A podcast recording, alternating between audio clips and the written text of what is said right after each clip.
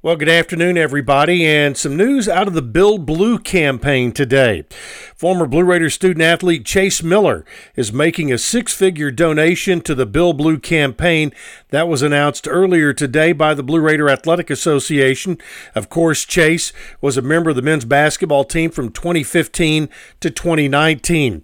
The Miller gift will give him naming rights to the men's basketball head coach's office and will go towards phase two of the project, which is the Murphy Center renovation. The Build Blue campaign has now secured over $17.4 million in donor cash, donor pledges, and additional funds toward the over $100 million project in transformational changes coming to the athletic facility landscape in Murfreesboro. Over 280 individuals and families have contributed to the Build Blue campaign so far. Well, congratulations to Chase Miller. You would not uh, not be surprised at a guy of his caliber uh, coming through with a, a large donation. Chase is now living in Texas, works in commercial real estate, and of course, he was a fan favorite during his time as a Blue Raider, and he is always uh, up to date on what's going on with his alma mater. Well, there's also a, a really nice uh, article. Sam Doughton sat down with Chris Massaro talking about uh, the entire bowl selection process. Kind of interesting if you'd like to get behind the curtain just a little bit. Uh, talks about why the middle ended up in Hawaii and, uh, and, and with other schools in the league where they got placed typically by ESPN because they are the uh, entity that, that owns most of the bowl games. So, especially those involving group of five teams. All right, Conference USA made some uh, news today, naming the Conference USA Players of the Year and Coach of the Year. Let's start out first of all with MVP Frank Harris, quarterback at UTSA.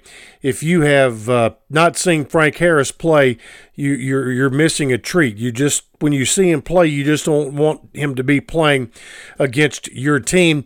Harris uh, led uh, the UTSA ball club to a second straight Conference USA championship last Friday night. Running back DeWayne McBride of UAB is named the Offensive Player of the Year. McBride, just a solid, solid career in Birmingham. Defensive Player of the Year.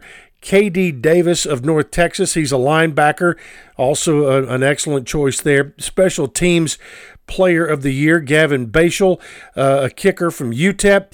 Uh, I thought Kyle Ulbrich might have a chance at that, but uh, in, instead, uh, gets that honor. Freshman of the Year, Kevorian Barnes, the uh, running back at UTSA. They had to replace an all conference running back after last year, and Barnes was able to step right in.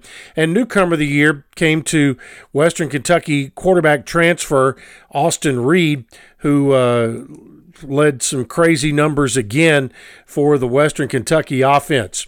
Also, after leading UTSA to the program's second consecutive conference championship, Coach Jeff Traylor has been named Conference USA Coach of the Year for the second straight year, and that honor was voted on by the league's coaches. All right, congratulations. Also, one final football note uh, Devin Curtis named freshman All American yesterday by the College Football News. And also, Middle Tennessee had a total of 15 players named to the Conference USA or All, all Conference team, whether first, second, or uh, first or second team or honorable mention. They are all listed on GoBlueRaiders.com.